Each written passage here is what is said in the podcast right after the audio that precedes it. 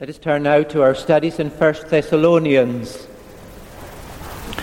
And we look this evening at 1 Thessalonians chapter 5 and the verses 16 to 22. Rejoice evermore.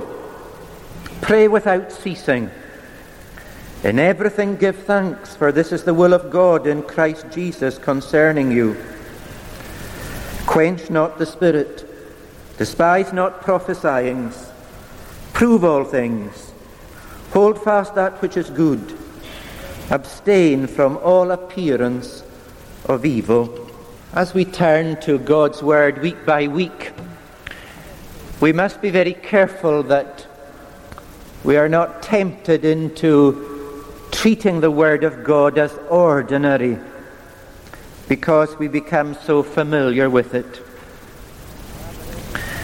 Rather, every time we come to the Word of God, we ought to grow in the conviction that this book that has been written down by men is God's Word, breathed out by His Spirit, so that every word of it in its original is the Word of God. And that's what we handle. And we must be careful and reverent. Perhaps a passage like this helps us to see how, although written down by men and not um, uh, sidestepping their personalities and their backgrounds, the different writers of the different books, yet it remains always the Word of God. In these verses, Paul is coming to the end of his letter. And just as often some of ourselves do at the end of a letter, we rush to just give some final little words towards the end. And that's just the way with Paul here. There are a number of things that crowd into his mind as he is coming to um, conclude his letter. There are a number of final instructions that he wants to just write down quite quickly and quite briefly, and we have them here. And the very way that they are recorded for us from Paul's pen, it makes very clear to us that he is quickly and finally jotting down some final instructions for the Christians in Thessalonica. But even there, we can see that there is an order. And there is a very suitable summing up of so much of what has already been said more extensively in the epistle. There is such an order and a summing up that speaks of the Holy Spirit's hand and the Holy Spirit's mind penetrating it all. And what I think the Holy Spirit here through Paul is doing is he's summing up what is vital to the Christian believer in view of all the teaching that has already been expounded in the rest of the epistle.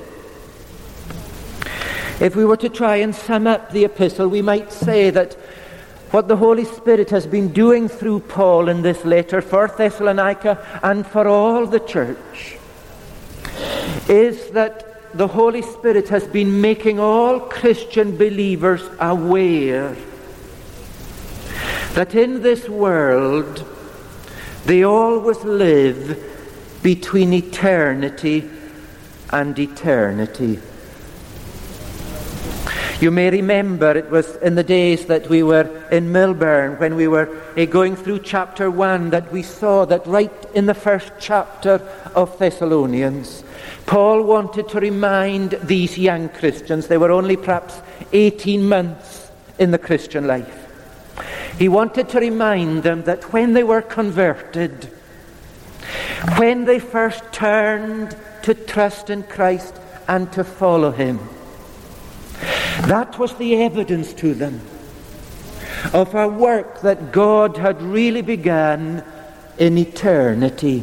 You'll remember how in chapter 1 and at verse 4 he says to them, You've now got, you now know your election of God. And you're going to be comforted by that all through your Christian life to know and to believe that your Christian experience really has its root in a past eternity before you were ever born when God graciously and mercifully chose you and set his heart upon you. And he has never let you go. And your conversion is the great evidence of that. So that's the past eternity. That is the context of your present Christian living. And now, of course, we have been learning much more recently that the Holy Spirit, through Paul, also wanted them to learn. They had learned some things already, but they had got it a bit confused. And so he goes over in chapter 4 and on into chapter 5 about the second coming of Jesus and how sure and certain it is, and what a blessing it is going to be for all true followers of Jesus. And so he is saying, you see, your life is fixed in eternity. And you've got to see eternity past and eternity future if you are really going to understand the wonderful experience of being a follower of the Lord Jesus Christ. One of the things that that consciousness of eternity will do is this it will give you a commitment to all fellow believers. You will understand how you have been united with them for eternity. That you are of the same family now if you're in Christ. That is an eternal family. And so, as you prepare for the second coming, you will become more and more committed to your fellow Christian believers. And that's, of course, what we were dealing with last Sunday evening. And what Paul is now really saying in these very brief statements as we bring them together, he is saying this. And you will also be conscious not only of your commitment to your fellow believers, but you will be conscious of your convictions about God. The reality of God and the reality of your relationship with God will become more and more the guiding principle of your life. If you're a Christian, who looks back to a past eternity, who looks forward to the coming eternity. Your convictions about God will rule your life more and more. I think these brief statements can be divided into two, two convictions about God. First of all, Paul and the Holy Spirit say, Remember the sovereignty of God. Rejoice evermore. Pray without ceasing. In everything give thanks, for this is the will of God in Christ Jesus concerning you. I think we can sum up that and say that what the Spirit is saying is remember the sovereignty of God. You see, the instructions are given rejoice, pray, in everything give thanks, for this is the will of God in Christ Jesus for you. In other words, Paul is saying, remember what we've learned. Remember the way we have seen just what your conversion has brought, what your contact with Jesus has brought to you. It has revealed to you, you see, God's good and sovereign will. And you know that God's good and sovereign will is working for your good. That's what contact with Jesus brings to all believers.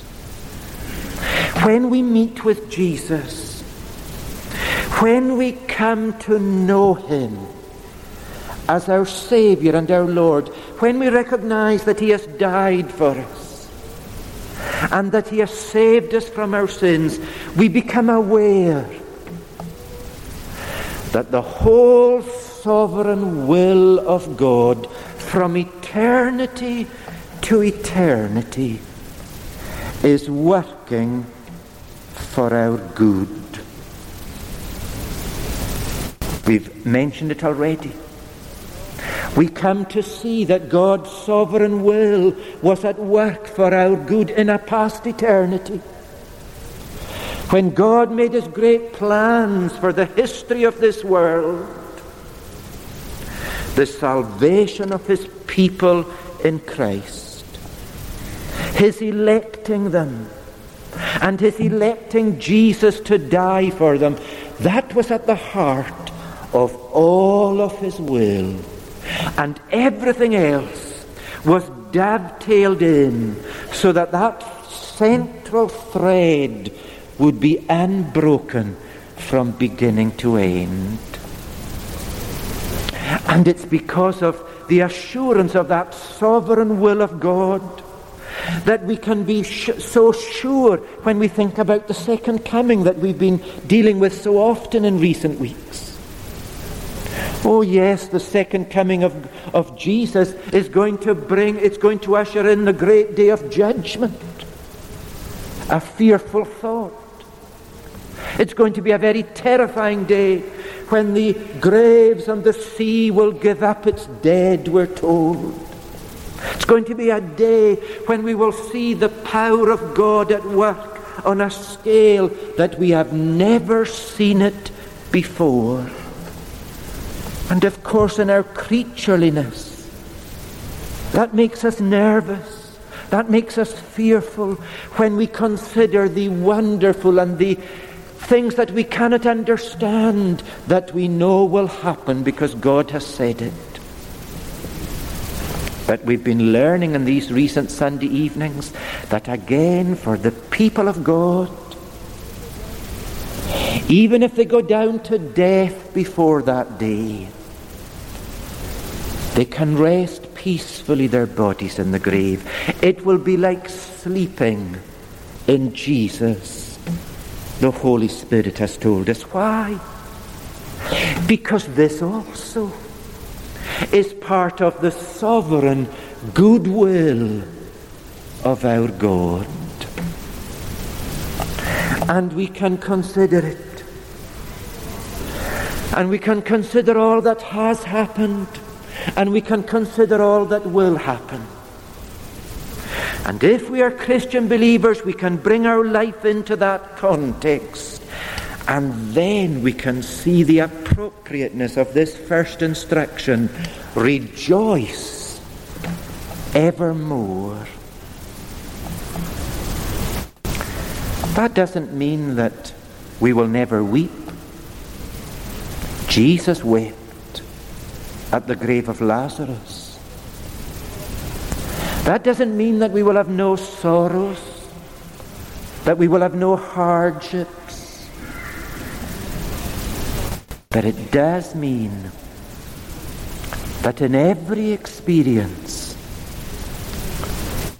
the Christian believer has reason to maintain a joyful and hopeful and confident spirit within.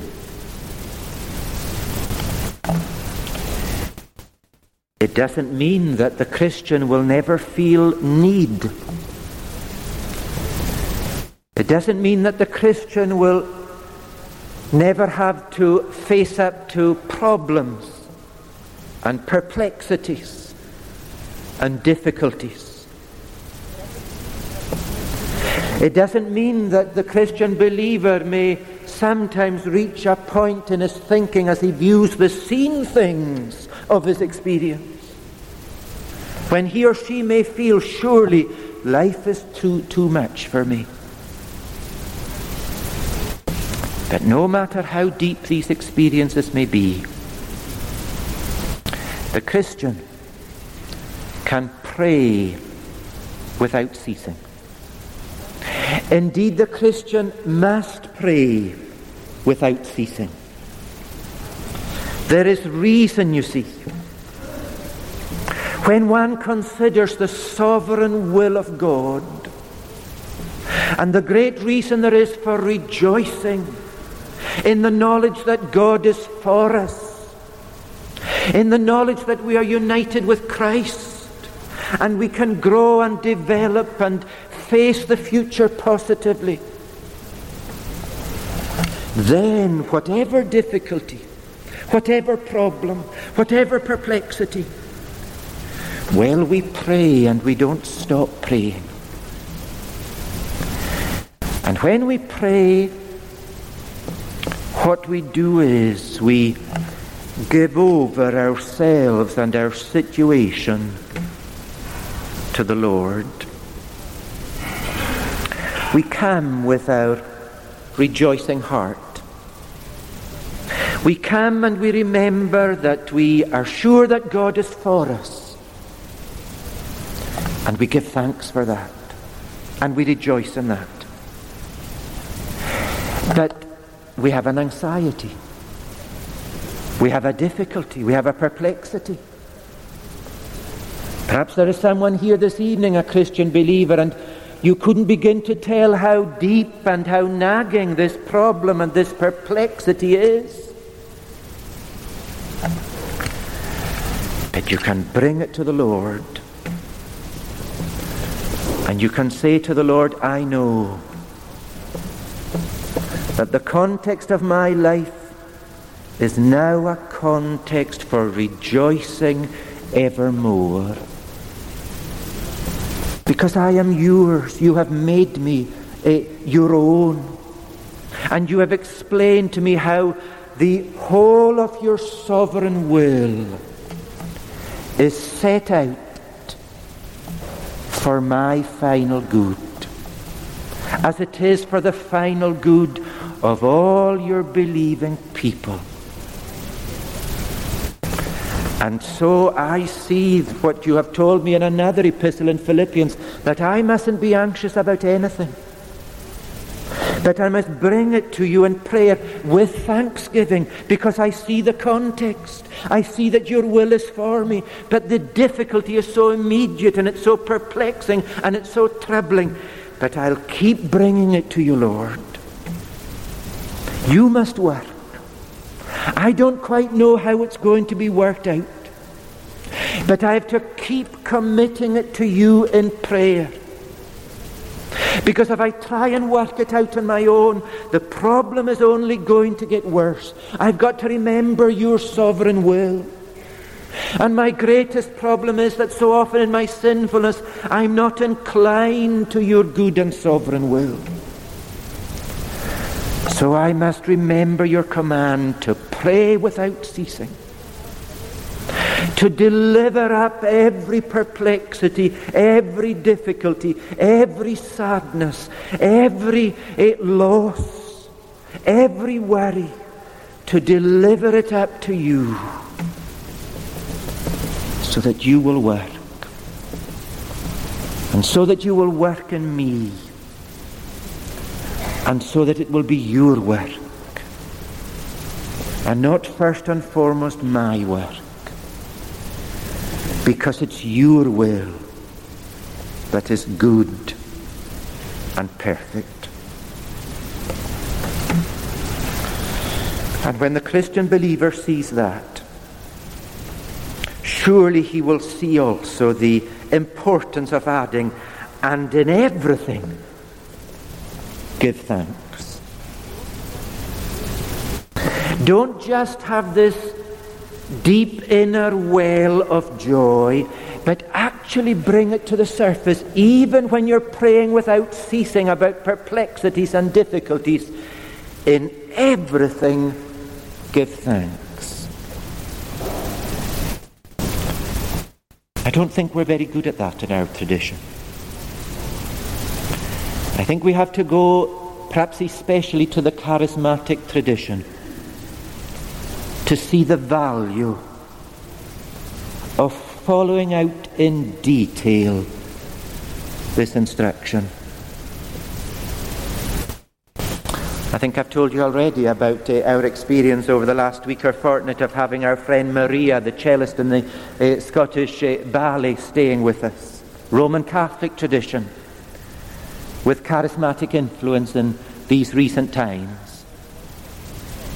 And as we shared all sorts of problems together, again and again she would say to Helen and I, Now you must give thanks. You must give thanks. And she would say it with a lovely smile. And we were so often rebuked by her. We might say that her theology was a little bit confused. But I wonder really what right we have to say even that. When the Spirit of God spoke through her to our need to be bright as Christians. Oh, yes, we can't pretend that we don't have burdens. We don't have problems that we have to work through because we're still in sin, we're still imperfect. But you see the context from eternity to eternity. And every perplexity, every difficulty, every circumstance is set, is cemented into that eternal context of hope that the Christian believer has. So in everything we are to give thanks and that's the witness that our world needs in these days. Oh, I'm not saying it will be the witness of some inane smile always on our faces. But it should be the witness of a bright and cheerful and positive countenance. Because, yes, our faces are set to the real difficulties and problems of this world. But our faces are bathed in the light that the gospel brings us. The light that our Saviour, who loves us with an everlasting love, is on the throne and has authority over everything so in everything. We will give thanks. And we will show it on our very faces. We give thanks because in everything it's Jesus who has the final say. The world needs such a witness. People around us who don't know Jesus as their own Saviour and Lord, they need that witness. Oh, they may have very bright and cheerful faces. But if they don't have Christ, they are not facing up to the reality of their condition, which would tell them that their future is absolutely hopeless except they find Jesus. So that's the first thing that Paul says. Remember the sovereignty of God. And then the second thing that he says in the second set of brief statements is this submit to the sovereignty of the Holy Spirit. Remember the sovereignty of God, perhaps particularly in the context the sovereignty of God the Father. And submit to the sovereignty of the Spirit. Quench not the Spirit. Despise not prophesying. Prove all things. Hold fast that which is good. Abstain from all appearance of evil. You know, there's a perfect balance here. How often we see in the scriptures the perfect balance of doctrine in God's Word. You see, when the believer grows in his conviction about God, and we've seen that this is what this passage is about. You see, when we become Christians, eternity has come into our lives as a real reality. We are no longer the people of the world who can't think past this present world. God has come and eternity has become real to us. And our convictions of God grow. And we are to think of God in two ways. Or perhaps I should say, we're to think of God in two places if we're Christians. We're to think of God above. We've been dealing with that a little. Of his overruling sovereign will. But we're to think also, if we're followers of Jesus, we're to think of God, wonder of wonders, within. That's where God is tonight. If you are a believer in the Lord Jesus Christ, the Almighty Sovereign God who is above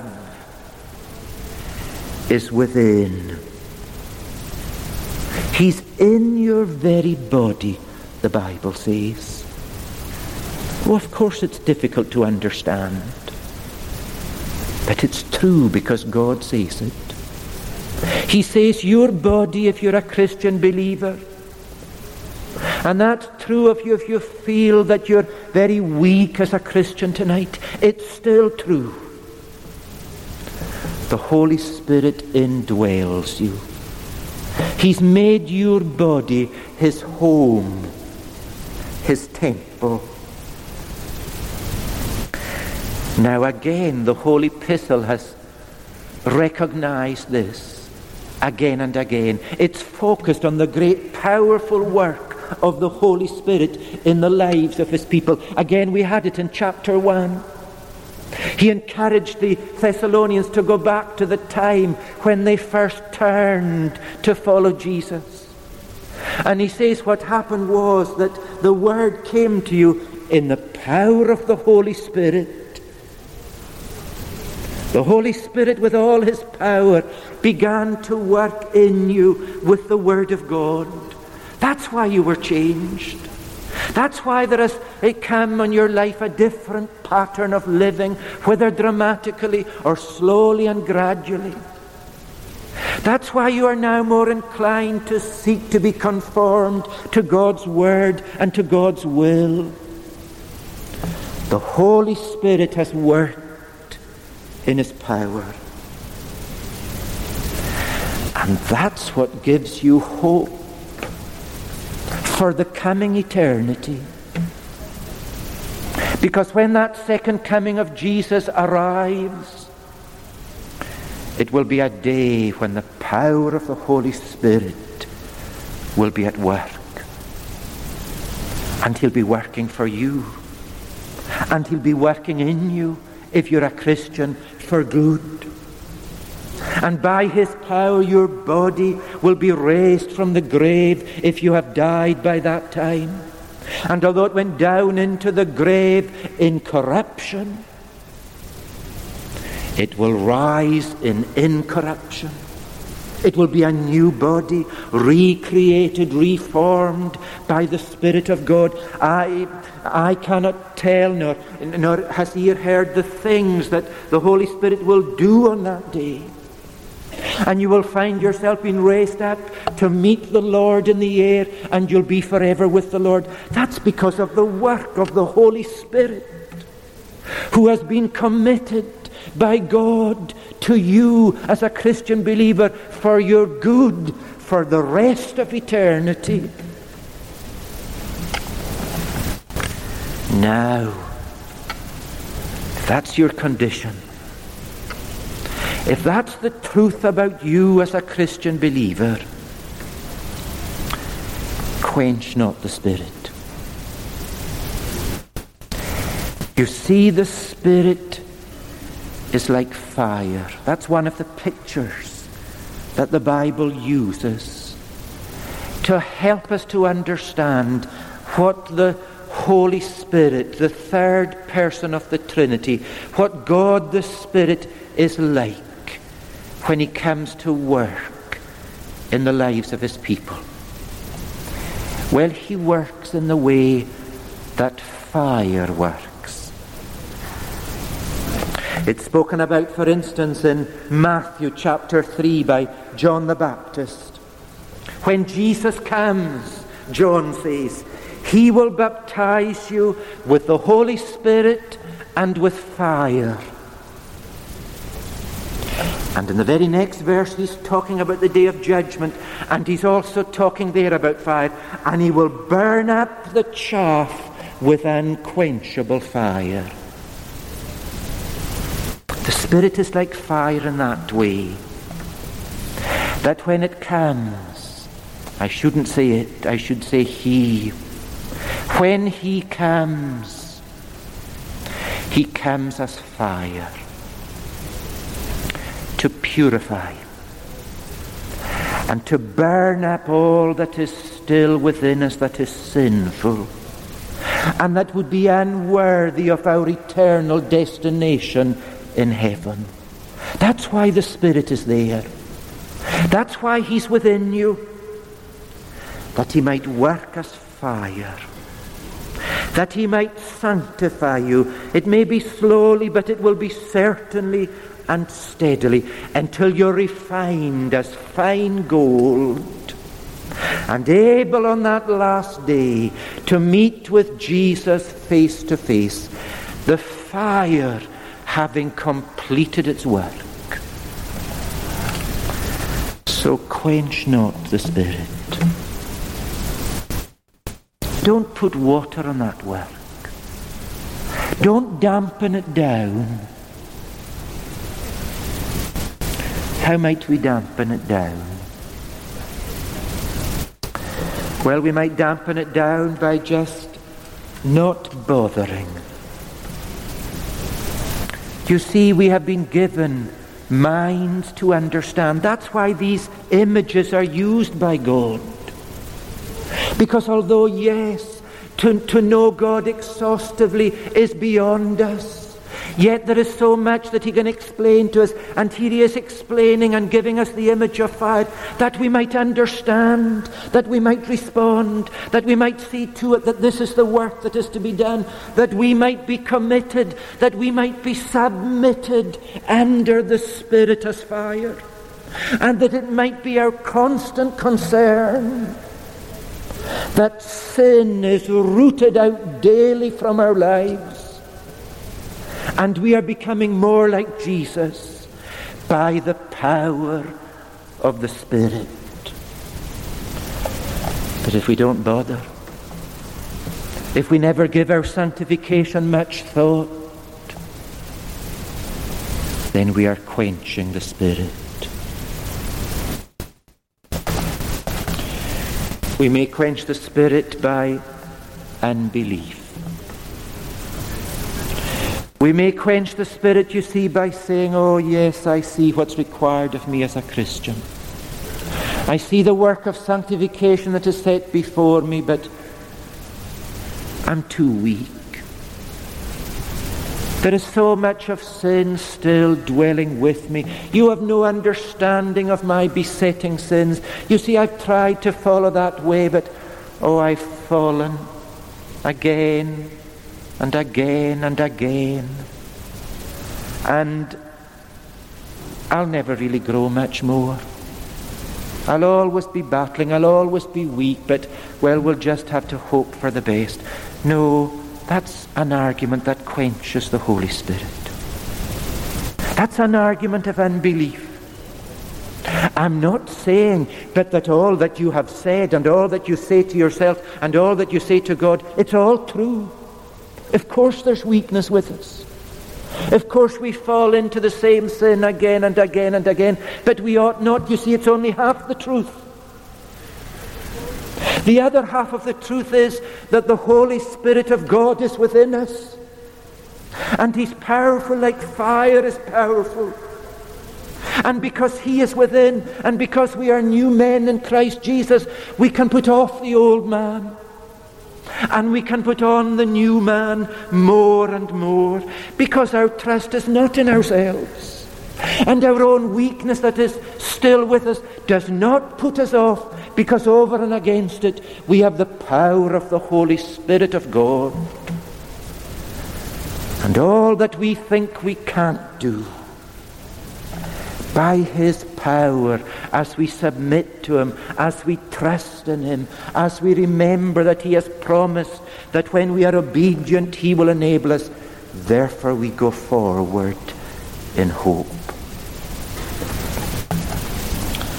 And then the other way of quenching the Spirit, and this is what Paul um, concentrates on the most. We can quench the Spirit by neglecting the proclamation of the truth. Quench not the Spirit, and then Paul adds, despise not prophesying. prove all things, hold fast that which is good, abstain from all appearance of evil. You see, the early church was living in the age when the Word of God had not yet been completed. And there were in their congregations gifts of prophesying that were given. But there were those, perhaps those who didn't have the gift of prophesying, who thought that they knew better. And no matter what prophecy came along, they were despising it. And Paul says, despise not prophesying, but rather prove it Prove it from the scripture that you have. And prove it by what it is commanding and what it produces. Is it in line with scripture? And is it a word that would enable you to hold fast to that which is good and to abstain from all appearance of evil? Because the Holy Spirit works through the Word. And the Holy Spirit works through proclaiming the Word. Not the same need now for the prophesying that was still allowed in New Testament time. We now have the whole canon of Scripture. There is nothing new to be added. The Scripture itself tells us. But that word has to be told forth. That word has to be preached. That word has to be applied because this is the way that the Spirit, who is the Spirit of truth, works his fiery work in the lives of his people. He comes particularly through the truth. He comes first to convince the mind of what is the right way and what is the wrong way. And then he works from the mind to the heart and to the will, moving us forward in abstaining from all that is evil and in holding fast to what is good. That is what can be proved from Scripture to be God's will. Now, how is it with you? How is it with me? How do we find the Word in these days? Do we always recognize it as the Word that the Holy Spirit loves to use? Do we feel its power? Do we pray for its power? Do we notice it turning us from wrong things and moving to right things. Do you have a nagging conscience about something in your life tonight? Quench not the Spirit. How does that thought, that attitude, that omission from your life, or that thing you are doing that is worrying you, how does it fit in with God's Word? The Spirit, you see, can enable you to turn from that appearance of evil and to hold on only to what is good. We're going, all of us, from eternity to eternity? Are we moving forward? Are we moving forward under the authority of the Lord? Are we moving forward in the power of the Holy Spirit of God? And remember, Jesus is the contact point.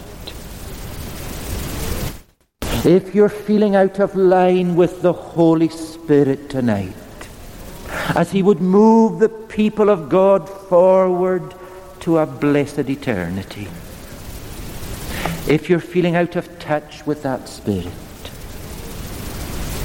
Christ is the contact point. Go to Him. He is the mediator. He is God's Saviour. He is the one who has the authority to give you the Holy Spirit of God. Amen.